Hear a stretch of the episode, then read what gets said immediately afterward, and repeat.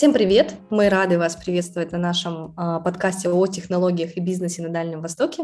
Меня зовут Лера, работала в IT-компании, которая занималась э, разработкой сайтов, также работала менеджером проектов на Drum.ru. Сейчас у меня свой небольшой бизнес на местном маркетплейсе. Э, я рада приветствовать у нас в гостях Галя, Галя Черняк. Галя, расскажи о себе.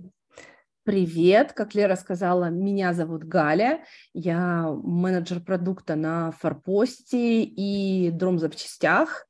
А, до этого большой опыт в IT, работала разработчиком, потом менеджером, создавала местные локальные продукты. А, Галя, а, я упомяну о том, что ты была менеджером в ЛРУ и занималась конкретно афишей кино. А, очень на самом деле интересно послушать про твой прошлый опыт, ну, э, перед тем, как приступать к текущим проектам. Может быть, э, ты расскажешь нам немножко поподробнее про афишу и кино. Это такой проект, которым, э, продукт, которым сейчас пользуется очень много людей. Я в том числе в последнее время стала его ярым поклонником. Мне безумно нравится. А, и мне бы хотелось узнать немножко предыстории, как он появился, кто к нему причастен, и как вам удалось его создать? Давай начнем с начала. Как появился проект? Проект э, вообще в ЛРУ это довольно э, давняя история, то есть э, какие-то, по-моему, 92-е года, да, или а, около того, и одними из первых там появились расписание кинотеатров и расписание сеансов в кинотеатры какой-то момент э, Егор и ребята, которые работали с форпостом ВЛом, они поняли, что у пользователей есть эта потребность э, знать, что идет и как идет. Были только газеты, по сути, и в интернете это был первый ресурс, который рассказывал на Дальнем Востоке, что происходит с кинотеатрами, куда сходить вечером и так далее я пришла на поддержку ВЛ как разработчик. То есть я была первым разработчиком девушкой на форпосте, на ВЛе, а, где я как раз разрабатывала и дополняла, дорабатывала кино в ЛРУ, дорабатывала новости, ну, то есть писала всякие фичи. А, сперва я вообще была одна, а, и все делала, в общем-то, кто-то прибегал, что-то говорил или что-то сама придумывала, делала. Потом у нас появился менеджер, менеджер Андрей Антоненко, довольно прикольный чувак, с которым тоже мы много чего делали. У тебя такой образ сразу складывается девушка-программист э, на э, проекте, где только одни мужчины. Насколько вообще это сложно в нашей стране? То есть мы очень много говорим о, о том, что девушки в профессии и прочее, но расскажи, как, как тебе вливалась в коллектив, как вообще отношения между коллегами складывались? Знаешь, прекрасно. Какой-то дискриминации или чего-то еще не было, потому что, мне кажется, как раз IT в этом плане э, очень, очень крутая область. То есть здесь очень осознанные крутые ребята работают, и минимум какой-то дискриминации или чего-то еще как бы я вообще не чувствовала каких-то моментов, кроме того, что вокруг меня всегда были просто безумно талантливые люди, и, конечно, хотелось за ними тянуться, но, но мне кажется, это совершенно никак не зависит от пола, просто действительно на форпосте, на ВЛ, на дроме собрались какие-то уникальные ребята, очень крутые и очень талантливые. И, конечно, всегда хотелось э, расти и пытаться делать, как они. Ой, ну, блин, звучит очень очень круто. А расскажи, как э, потом дальше складывалась твоя менеджерская работа? Ты же как и программист, и менеджер, то есть сейчас ты, я так поняла, больше в менеджмент ушла, уже не пишешь сама. И вот, вот этот переход в какой момент случился, да, что ты уже стала менеджером проектов? В какой-то момент э, я поняла, что, в общем-то, как программист на а, я много чего поделала, и мне захотелось посмотреть, а что бывает еще на рынке. И еще я ушла писать на дотнете в датскую компанию. Уехала в Данию, и там первый раз, а, это была компания, которая на аутсорс делала всякие разные проекты для европейских заказчиков. И а, там я ездила на встречи с заказчиками вместе с основным а, ну, с основным менеджером мы ездили по Европе и как раз разговаривали. Я была как технический специалист, то есть на поддержке рассказывала именно технические детали, что-то можно сделать или что нельзя сделать. Тогда первый раз я как раз вышла именно, ну вот, в состояние, когда мы обсуждали какие-то бизнесовые вещи и принимала в них решения, но пока только как технический специалист. После этого я уехала и немножко был фриланс, на всяких, на всяких Бали, жарких странах. И, в общем-то, мне это довольно быстро надоело.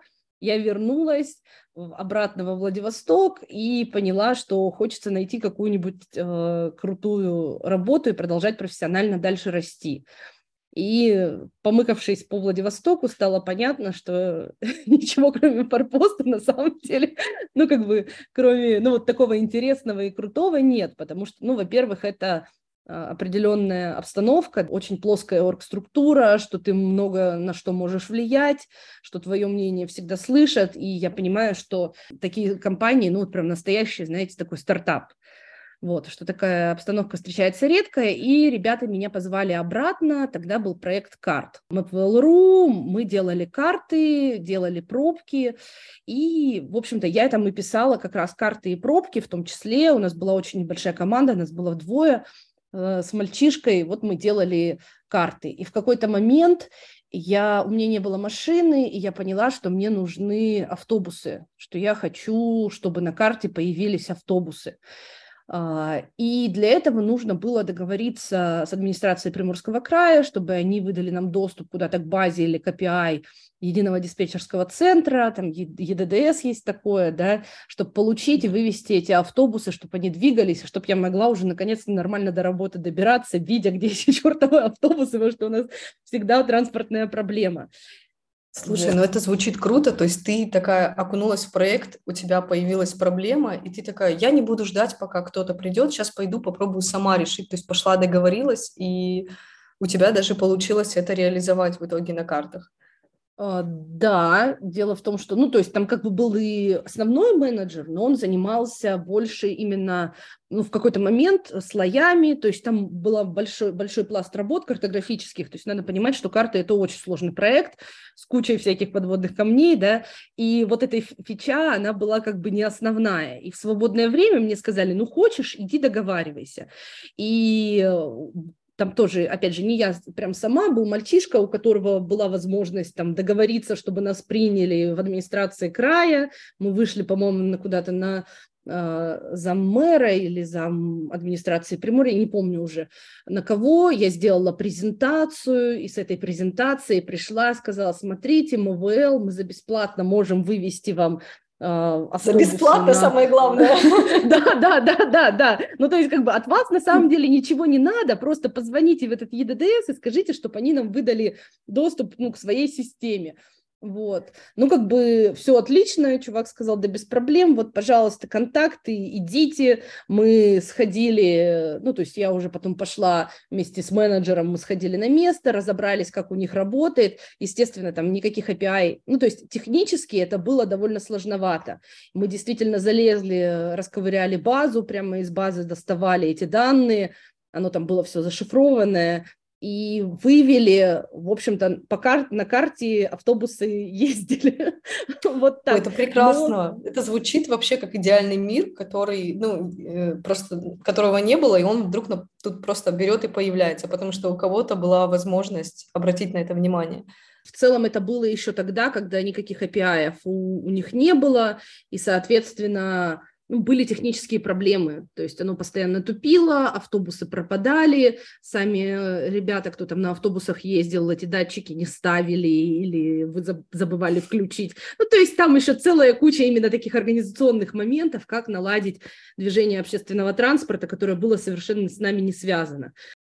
Да. Я сразу вспоминаю, вот ты рассказываешь, я вспоминаю, что мне нужно было периодически ездить в другой город, в Артем, и не всегда была машина при этом под рукой. И была проблема с тем, что расписание, оно было только где-то там на сайте автовокзала, его вообще не было, даже просто в письменном виде, оно могло быть старым, а еще были автобусы, у которых расписание было неизвестно. То есть был определенный автобус в Артем, который ездит далеко достаточно, вглубь Артема, и оно было просто... И когда просто начали писать и обновлять его, кто-то начал заниматься хотя бы этим, это было такое, такое большое облегчение. То есть, а ты сейчас говоришь, что они еще ездят, ты еще смог по карте посмотреть, где он к тебе приближается. Ну, это про городские, я, я имела в виду городские. Да, да, я понимаю, я купе всего этого, да, что даже просто рассказать о расписании в то время, это было большим шагом. Так и есть. Дело в том, что э, междугородние мы тоже автоматизировали, даже продавали на них билеты в какой-то момент. А, то есть, как бы там я тоже могу рассказать. И, если честно, это два разных мира дивных. И городской транспорт, и междугородний. То есть, это две разные. Это все и то, и то автобусы, но они работают совершенно по разным правилам. Это разные системы. Вот. То есть вот это вот момент, когда выделяется из программиста, грубо говоря, продуктовый менеджер, менеджер, который может э, понимать да, проблему, этот... боль и попытаться именно, ее решить. Именно в этот момент я поняла, что я действительно хочу влиять чуть больше на продукт. Э, ребята, Андрей Антоненко с командой, они сделали первый самый крутой MVP. Запускался кинотеатр Владивосток, он еще только открывался, его не было. Он договорился о том, что на первый премьерный сеанс мы продадим билеты через ВЛ. Ребята там как-то э, тяп-ляп заверстали схему зала. Понятно, что не было никакого приема денег, э, то есть это надо было просто бронировать, оставлять свой номер телефона, а потом приходить в офис э, форпоста и забирать себе эти билеты, я вставлю 5 копеек, напомню, что в то время, это то есть мы касаемся того года, когда не было нормальной покупки э, он, онлайн билетов вообще во Владивостоке, ни в одном да, кинотеатре не было. Конечно, да. И я вот вспоминаю, да, были примерные показы каких-то блокбастеров, когда ты приходишь, стоишь в очереди, и тебе может не достаться билетов. То есть ты шел в кинотеатр, и ты не знал вообще, купишь ты на него билет или нет, а потом не знал, куда тебе ехать, если ты не купил. И мы вот как бы стояли в очередях. В целом именно так там и было, что ты стоял в очередях, да, не мог купить, и открытие кинотеатра получилось договориться о премьере, и это был какой-то адский аншлаг. То есть люди ради этой новинки, то есть ты даже не платил билет, ты просто его бронировал, а потом шел обменивать. Но ради этой возможности ребята реально выстроились в очередь, обменивали эти билеты и так далее. Ну и, в общем-то, это такой MVP, через который стало понятно, что эта фича нужна. Это же практически триумф менеджера, да, что он предположил, он сделал какую-то простую штуку, и люди туда ломанулись с, с криком «Да, давайте нам еще!» То есть вы просто в этот момент поняли, что вы попали, да? да? Классика продукт менеджмента, так, так называемого. То есть ты да. действительно делаешь MVP, проверяешь и получаешь какой-то огромный успех. И стало понятно, что это надо развивать. Но сразу после этого Андрей уезжал, Ему нужен был менеджер, кто подхватит и дальше будет это дело развивать. И, в принципе, так как в этот момент как раз я бегала и мутила все с, с картами, еще с чем-то, в общем-то, он сказал, ну, давай занимайся. И типа давай теперь вот подключай кинотеатры, разбирайся. Выглядело это, конечно, так, что на меня свалилось просто все, кроме разработки и даже на самом деле и разработка. Я была разработчиком. То есть у нас была небольшая команда, еще два человека. Ребята писали код, то есть программировали. А у меня был телефон, на который мне звонили пользователи и жаловались. Я проехалась по всем кинотеатрам, которые мы подключали, оставляла прямо над, над кассой номер сотового телефона рабочего, который был всегда со мной. И если какая-то проблема у пользователей встречалась, то они звонили мне ночью. Ну, понятно, вот когда у них сеанс идет, тогда они мне и звонят. И первые, наверное, полгода я жила в режиме, когда я была максимально близко к болям и проблемам пользователей. Плюс мы с ребятами еще практиковали довольно интересную вещь, то есть в выходные мы ездили в кинотеатры и стояли прямо рядом с кассами, смотрели, как люди обменивают билеты, как они их покупают, и на месте прям правили баги, разбирались с этими проблемами и так далее. Слушай, ну ты, получается, ты тут и программист, и продуктовый менеджер, и проектные задачи там пишешь, еще и техподдержка.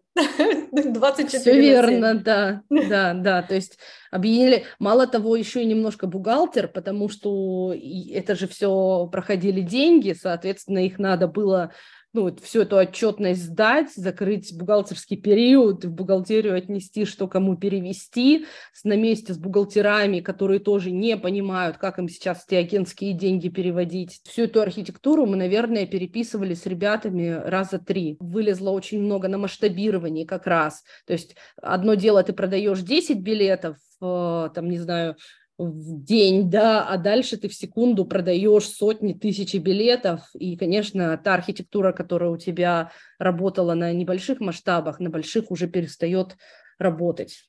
Что самое неприятное в этой схеме, да, это то, что очень высокие риски, потому что люди, если вдруг у тебя что-то пошло не так, и каким-то образом у людей списались деньги, а билеты не выкупились, то пользователь об этом узнавал, стоя в кинотеатре, понимая, что он не попадет на заранее забронированный сеанс, и уровень разочарования зашкаливал. То есть это прям до огромных скандалов. Это, то есть это огромные потери были репутационные, любая, любая проблема – то есть мы не могли оставить так, чтобы у нас хоть у кого-то не получалось там выкупить или что-то еще. То есть мы довели до состояния, когда сейчас у нас нет таких вопросов.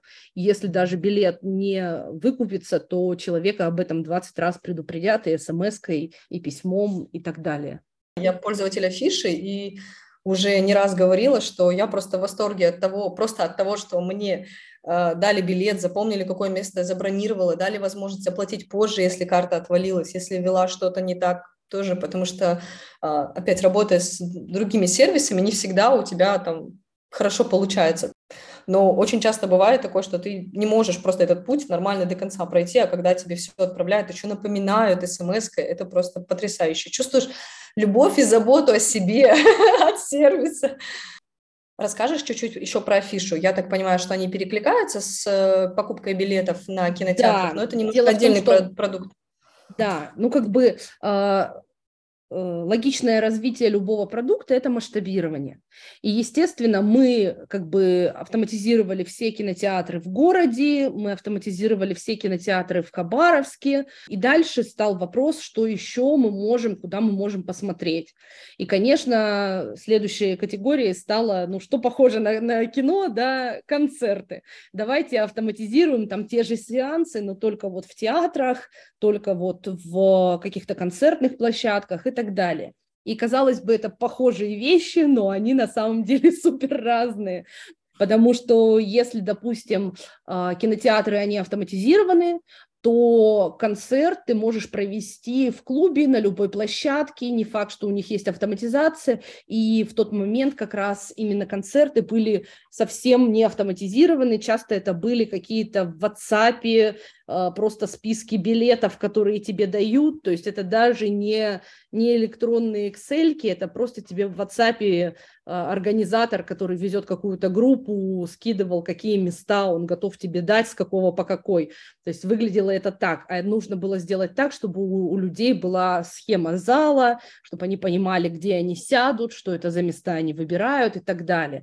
Плюс эти брони, их, ими надо было управлять в живом режиме. То есть тебе организатор перекидывает, вот на, возьми вот этот ряд, вот с этого по этот место, ой, нет, я его забрал, бери другие, и это тоже надо было все делать. Я 5 копеек вставить, э, то есть есть залы кинотеатров, которые типовые, да, похожи друг на друга, э, может быть, не всем понятно, что каждый зал отдельно рисовал какой-то дизайнер, то есть брал, каждую схему рассматривал, например, там, если брать театр, то где-то есть колонна, где-то есть билетаж, где-то верно, есть да. еще дополнительно балконы, и все это на схеме надо указать, потому что ты можешь сесть, а у тебя там колонна, да, перед, перед тобой, глазами. чтобы ты понимал. Да, да, да.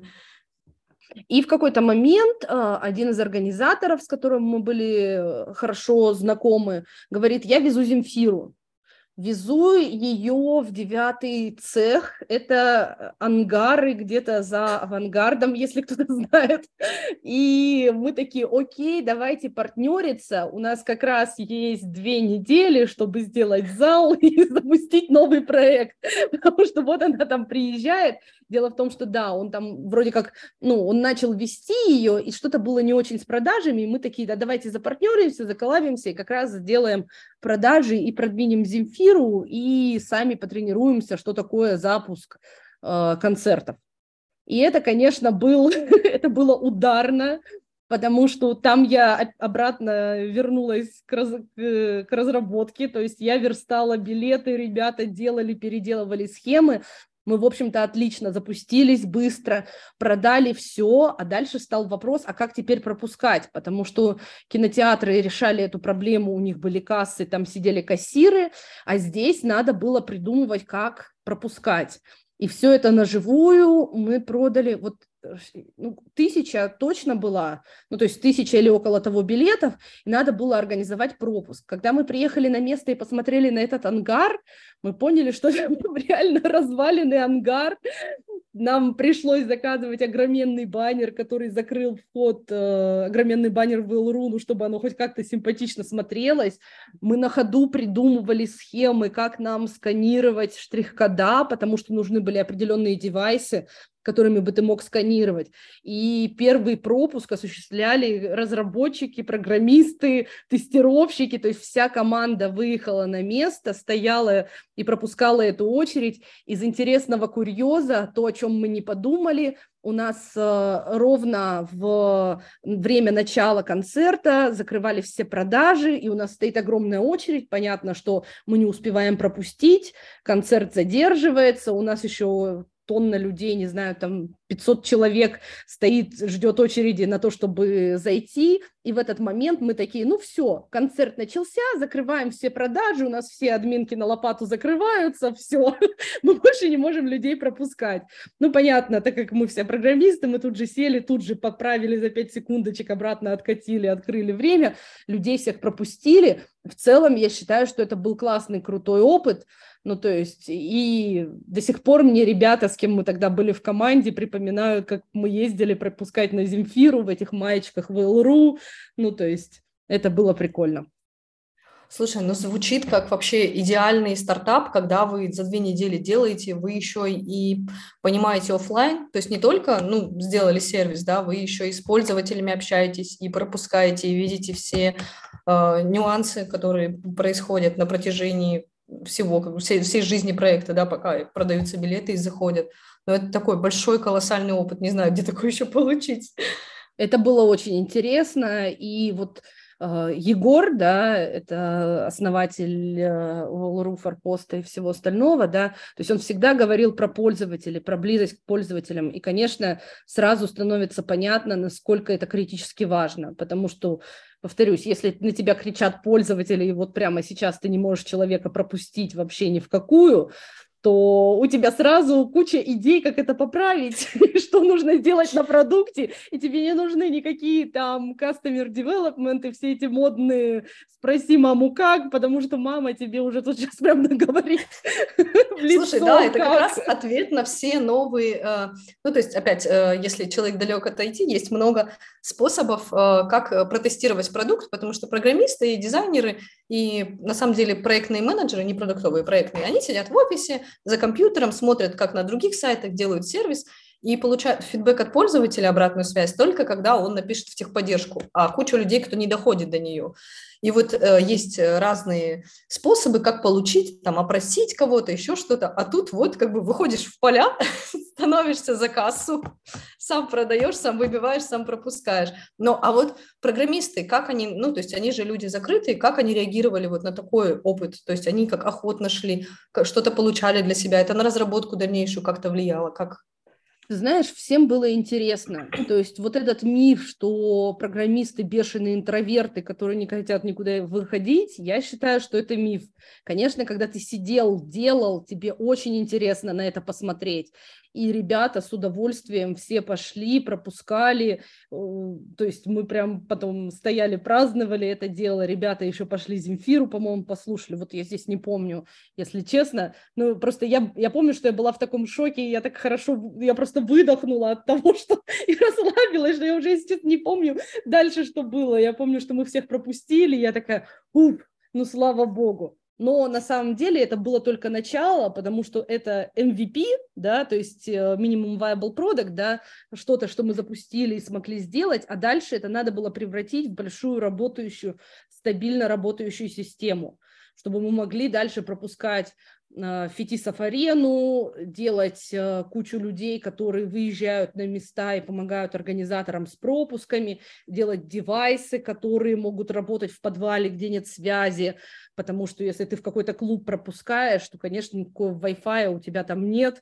все девайсы твои превращаются в тыкву, и никакого онлайн-пропуска не получается. Нужно, чтобы это были мобильные устройства, которые сохраняют эти билеты у себя, ну, то есть там много-много чего нужно было сделать для того, чтобы эта система работала как часть. Подобные проекты на самом деле бывают нечасто. А ты рассказываешь уже о двух успехах, когда вы выходите в поля, запускаете сначала кино, потом запускаете билеты, потом э, запускаете еще один MVP по концертам, и это тоже а, отличная история. То есть и в дальнейшем, вот э, опять про цикл жизни, да, сколько лет уже, да, билетом и афиши, и оно как на протяжении всего времени актуально. И мне кажется, только больше событий добавляется. Там уже, мне кажется, каждый человек может зайти от себя, создать события и так и есть. Это да. была одна из фич в афише, когда мы смотрели, тогда только начался таймпад, когда ты реально мог зайти и сам себе сделать и разместить события. И, в принципе, э, в этот момент, ну, то есть у нас был период, когда мы организовывали конференции, Владивосток Developer Conference в LDC, если кто помнит. Ну, ребята в основном организовывали, я там чуть-чуть на подхвате помогала. А, и я поняла, что я хочу тоже организовывать какие-то мероприятия, и мне нужна система для записи на эти мероприятия.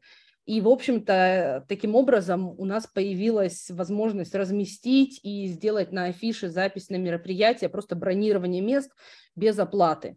То есть не принимая оплату, а просто вот таким образом, потому что с оплатой там юридические моменты, ты должен быть юрлицом, чтобы мы могли тебе вывести деньги. Ну, в общем, куча, куча именно юридических, бухгалтерских заморочек, как это организовать. А вот бронирование билетов можно сделать. Ну и повторюсь, на самом деле мне очень повезло, безумно талантливые ребята в команде, с которыми мы росли. Я уже как бы, наверное, 4 года не занимаюсь в ЛРУ, да, ребята продолжают, пилят новые проекты, ну или и, конечно, там уже много сделано и без моего участия совершенно. Вот так.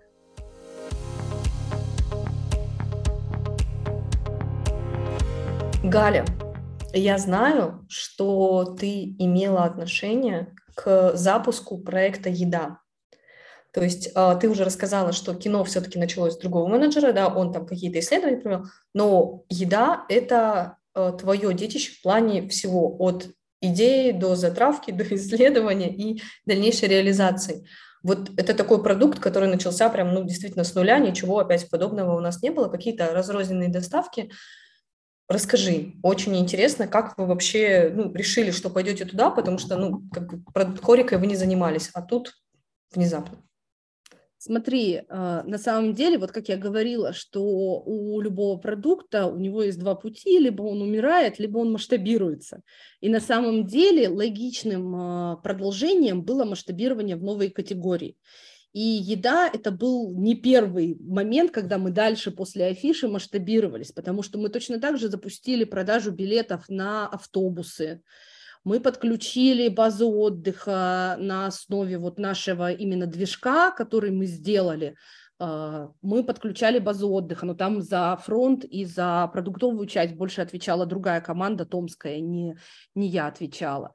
А, и, конечно же, следующим же этапом масштабирования, то есть что ты можешь продавать вот такой транзакционной агрегационной моделью, это была хорика, тем более, что к этому моменту это не было что-то новое, что надо было прям придумывать с нуля. Это уже было уже были и Uber Eats, и куча всяких агрегаторов на Западе, уже был Delivery Club, была Заказака, ну, то есть много других агрегаторов на, в центральной части России, до нас они просто не дошли. И, и здесь не было никакой как раз новинки, для меня это как естественное продолжение, просто забахать такой же MVP, и, в принципе, где-то за три месяца мы с ребятами, так как была уже к этому моменту очень сильная команда, которая прокачалась на кучу разных проектов, в общем-то, мы где-то за три месяца от, от идеи до полного запуска э, с несколькими партнерами, вот мы запустили еду. Кажется, что типа ты захотела что-то сделать, ты пришел, договорился, и все пошло. Но мы пропустили этот момент вообще по всем проектам. Это же ты идешь лично к каждому. Человек с улицы, непонятно кто, говорит, что типа я в ЛРУ, давайте со мной сотрудничать.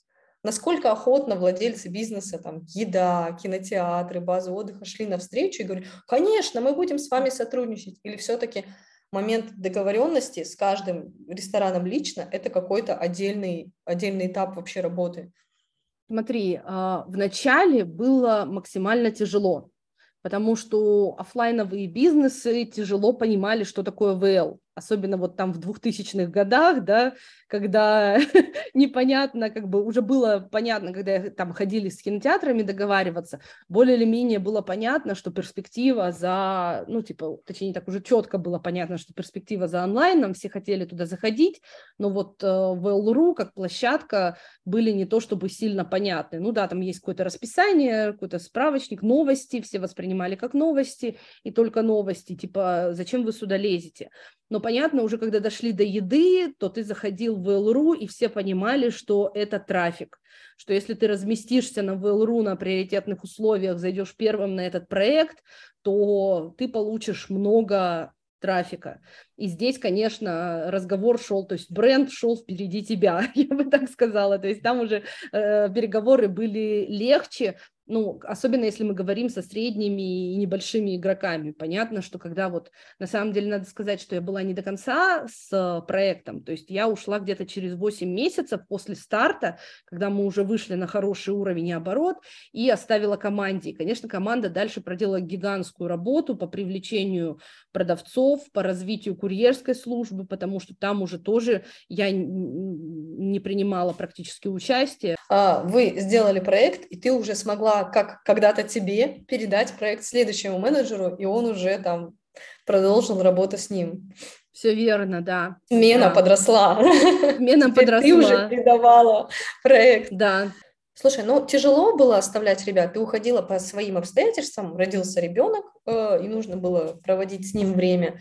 И вот переключилась на другую часть. Тяжело было расставаться с командой. А, да, это было прям, я специально обрубала, я понимала, что я хочу там все контролировать, что я не понимаю, на кого я это все сейчас покину, и в какой-то момент это был, да, пришлось прям такой, так, люди, там реально очень крутая команда, все взрослые. Мы взяли аналитика, мы взяли, то есть я все подготовила так, чтобы у ребят было максимально, ну, типа базы для того, чтобы расти, развиваться и делать продукт. И я уже, я им там буду только мешать. Надо уходить и оставлять их, пусть сами. То есть вот они там, это, кстати, они тоже... прекрасно сделали, да. Это тоже интересный момент. Э, мы его не затронули, но э, я думаю, пару слов стоит сказать, что в работе менеджера важен еще налаженный процесс коммуникации, потому что каждому а, кажется, что все как-то работает, да, и это потому что вот люди такие хорошие, это потому что IT, они там как-то вот. Но это не видно, что менеджеру приходится налаживать взаимосвязи, взаимодействие, внедрять какие-то определенные процессы, которые позволяют управлять, и что вся одна из задач менеджера – это уйти от процесса, при этом ничего не сломается. Наверное, как если менеджер мало работает, значит, он делает все правильно. Можно так сказать? А, ну, да, значит, ему уже пора себе какие-то новые проекты искать, скажем так. То есть, ну, то есть здесь все сделал, они все молодцы. Ну, то есть настройка работы в команде, которую мы пропускаем и не говорили об этом, это же можно даже отдельный разговор, да, об этом. Э, в принципе, ты да. Рассказать, как ты налаживала процесс, ты внедряла, по-моему, ты первая, кто внедрила Scrum. Все верно, а, да, потому что я как раз отучилась на курсере по project management и Scrum, и, и мучила бедную команду, собирая просто все шишки, которые могли быть при внедрении. Ребята страдали со мной на этих ретроспективах, на каких-то ужасных долгих планированиях, потому что все, что ты читал... В начале долгих, в начале. Конечно, да, да, да, да. Потому что все, что ты читал э, в русскоязычном сообществе на Хабре про скрам, не работало. И работало не так, и приходилось прям в реал-тайме с ребятами перестраиваться и изучать и внедрять эти процессы. В принципе, да, я думаю, что мы отдельную тему, на это, это будет отдельный разговор. Мне кажется, там очень много можно рассказать про постановку самих процессов.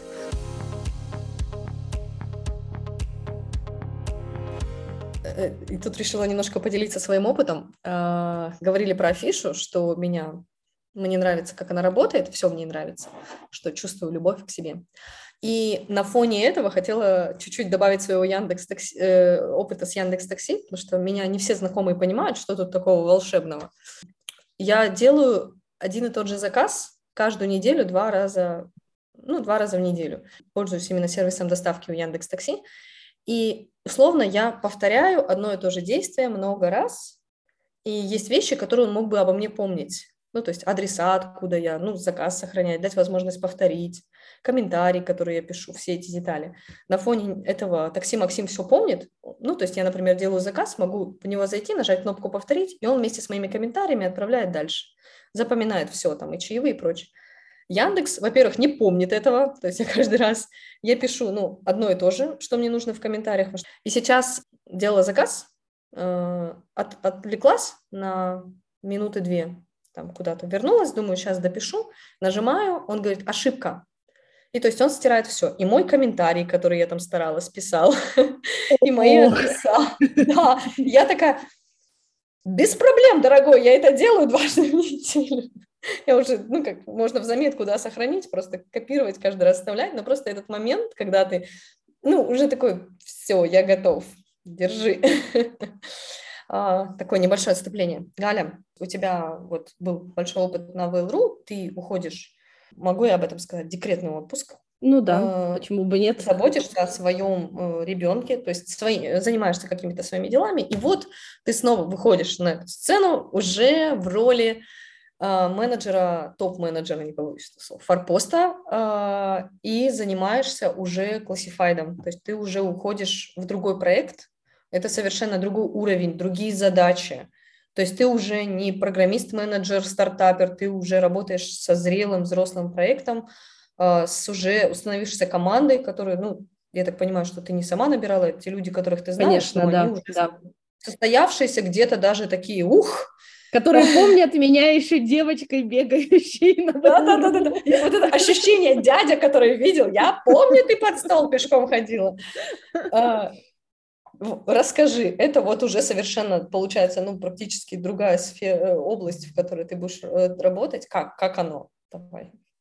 Все верно. А, у меня был шок, потому что после агрегаторов, по сути, весь мой предыдущий опыт был вот в работе с агрегаторами. Агрегаторы кино, а, билетов, а, доставки еды и так далее. Classified оказался дивным новым миром, потому что раньше я могла работать с такими, как это, мультибрендами, да, то есть я могла выделить отдельный бренд кино, отдельно бренд э, афиша, отдельно бренд еда, а здесь приходится работать с вертикалями, которые настолько крепко с друг другом скреплены. Сейчас попытаюсь объяснить людям, кто не, совсем понимает. Дело в том, что с одной стороны у меня совершенно разные продукты, а именно аренда недвижимости, поиск работы и запчасти, это или там детская одежда, да, это четыре абсолютно разных области, у них там свои правила, где-то есть товары, а где-то даже товаров нет в каких-нибудь услугах или в поиске работы, то есть о каких услугах, о каких товарах там идет речь, там вообще ну, как, как тебе доставят работу, да, это вакансии, это резюме и так далее но при этом, когда ты работаешь над продуктом, тебе нужно держать эту консистентность, то есть сделать так, чтобы принимая решение по одной вертикали, там, в недвижимости, ты не уронил все остальные. При этом опыт работы с классифайдом в целом со всем форпостом у тебя должен быть тоже консистентный. То есть делая какую-то фичу, а это не должна быть какая-то настолько уникальная фича, так, чтобы, перейдя в соседнюю вертикаль, ты не мог э, воспользоваться и использовать этот сайт в следующий раз. Поэтому э, мне пришлось очень много чего изучать. Плюс у нас есть вертикаль запчастей, которая масштабируется на всю Россию. И здесь, конечно, тоже отдельный новый мир, когда раньше максимальное масштабирование, которое у нас было, это из Владивостока в Хабаровск, то есть у нас есть ВЛРУ и ДВХаб, и то, и то мы двигали, опять же, под двумя разными брендами, а здесь тебе один бренд нужно двигать на всю Россию, то есть это очень-очень интересный, очень новый, очень крутой опыт, которого на самом деле у меня не было. И здесь действительно дивный новый мир. Слушай, ну э, тут еще э, комментарий свой добавлю, что получается ты пришла в роли уже продукт, пол, полноценного продуктового менеджера, какого мы понимаем в наших текущих реалиях. Добавлю, да, что это не только человек, который занимается как стартап, да, выстраивает MVP, это еще человек, который отвечает за продвижение, рекламу, то есть ты, помимо прочего, должна понимать, как ты будешь это все продвигать. Как, не только как ты сделаешь сервис, и он как, как он понравится людям, они будут счастливы и прочее, прочее. Ты еще думаешь о масштабировании проекта в целом. Правильно понимаю? Просто как это, не, небольшое отступление, надо понимать, что э, Форпост зрелый продукт, и там очень крутая команда. То есть там есть люди, которые занимаются уже продвижением. Это команда маркетинга с очень крутыми ребятами и очень крутым лид, лидом, которого, я надеюсь, мы позовем когда-нибудь к нам пообщаться, да. А, очень крутая команда исследований, крутая техническая команда с просто потрясающими, ну, типа, техлидами, которые смогли выстроить э, тоже большую сложную систему. Поэтому как бы это, это совершенно не то же самое, как работать со студентами, когда ты самый иногда опытный чувак и так далее. Здесь мне очень многому приходится учиться у команды. О, вот получается, у вас есть помимо общего про проекта, еще, э, продукта проекта, да, у вас еще есть э, обмен опытом. То есть ты приходишь, тебе нужно научиться с ними взаимодействовать, то есть построить процесс и еще в принципе, научиться тому, как работать с этим проектом, продуктом, да, то есть ты еще не понимаешь, и тебе помогает в этом команда. Просто это такой э, интересный опыт вхождения зрелого э, зрелого менеджера в зрелую команду. То есть, и поэтому интересно, как у вас происходит взаимодействие, что в итоге у вас получается. Вот какой-то есть у вас уже э, свой новый продукт, может быть, вы какой-то MVP проверяли, как происходит? А, в целом, ну, какие-то мелкие... Дело в том, что, опять же, смотри, на зрелом продукте, который уже достиг так называемый продукт market fit в определенном сегменте, в котором есть уже задача именно масштабирования, продукта, который занял какую-то нишу и решает какую-то проблему. Здесь скорее вопрос не о фичах, да, а как раз о масштабировании и о больших э, исследованиях о том, как мы можем какую стратегию, то есть как меняется рынок, как меняется мир. Если посмотреть, куда двигается продукт, то можно увидеть, что сделаны большие изменения а, в части монетизации. Это переход на pay-per-click, PPC. Это модель, когда мы платим за поднятие ставки, то есть не за публикацию объявления, а такой аукцион, как сделан в а, Google AdWords, ну, в рекламных сетях. То есть похожая система, мы перешли, перешли на новую модель монетизации. Надо понимать, что это тоже не моя фича, это фича Егора, основателя, и команды, ребята, они до меня это делали. И также перешли на корзину, то есть теперь ты с товарами можешь работать по привычному всем типу маркетплейсов, когда ты набираешь себе э, товары в корзину и оплачиваешь их. Вот это, кстати, э, наверное, для меня, как для пользователя, первое видимое изменение, я не, не, сильно, не сильно в алгоритмах поиска, да, насколько они стали лучше за последнее время, но я слышала и, в принципе, понимала, что над поиском постоянно работают, чтобы человек мог быстрее найти. Плюс меня сильно радует, когда я в Гугле что-то ищу, там, трали-вали, сандали, Владивосток, мне попадается форпост, это меня действительно радует, потому что я очень люблю пользоваться местными продуктами, максимально стараюсь поддерживать местных производителей, и когда тебе просто в поиске предлагают, а вот заходи, у нас чайник Xiaomi, классный, приходи, покупай. И вот там заходишь, хорошее описание, понятно, э, как обратиться к продавцу, потому что раньше меня вот это вот номер телефона где-то вот через какое-то объявление можно посмотреть, где-то нельзя, сейчас я, в принципе, везде его вижу, и э, я могу в корзину накидать, то есть я, например, не готова сейчас покупать, я хочу положить, подумать, потом приду, все оплачу или куплю, или вообще не буду через вас покупать, просто наберу продавца, и мы с ним договоримся. То есть вы свою задачу выполнили, ну, то есть соединили нас. И корзина меня прям порадовала, то есть это было такое, я понимаю, насколько это было непросто, то есть пользователь кажется, ха, корзина везде есть, прикрепите. Это не так. Хорошее изменение, понятное. Может быть, какие-то еще есть примеры для обычных пользователей, которые видны. Каких-то новых изменений, которые прям видны пользователям, наверное, их не так много, потому что сейчас в основном мы перестраиваем бизнес-процессы и подстраиваемся под текущие реалии. Так как очень много всего менялось, я бы сказала, что мы выбрали стратегию, как это, замереть и посмотреть, куда это все нас приведет. И я считаю, что это довольно мудрая стратегия, резко меняться тоже не стоит, особенно если у тебя большой продукт, который зарабатывает деньги. Резкие изменения здесь тоже не очень нужны. Поэтому сейчас у нас, в принципе, есть понимание, что нам делать. Я не буду его транслировать.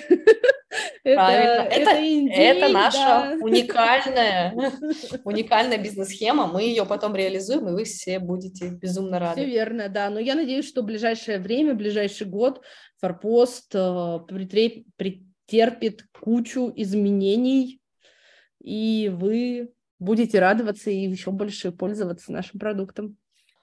А, звучит очень воодушевляюще. Предлагаю на этой прекрасной ноте закончить. А, с нами была Галя, а, менеджер проектов в ЛРУ, Форпост, продуктовый менеджер, программист, просто хороший человек. Галя, спасибо тебе большое за Лера, спасибо. Лера, спасибо, было очень приятно, получилось здорово, мне очень понравилось с тобой разговаривать. Я надеюсь, всем, кто слушает, тоже понравилось. Мы будем стараться делать такие подкасты регулярно, приглашать интересных людей из IT-индустрии бизнеса Дальнего Востока и беседовать с ним на темы. Если есть какие-то интересные предложения, о чем бы вы хотели услышать, пишите в комментарии к подкасту, мы будем рады в следующей серии записать вопросы. Всем спасибо, хорошего дня. Пока.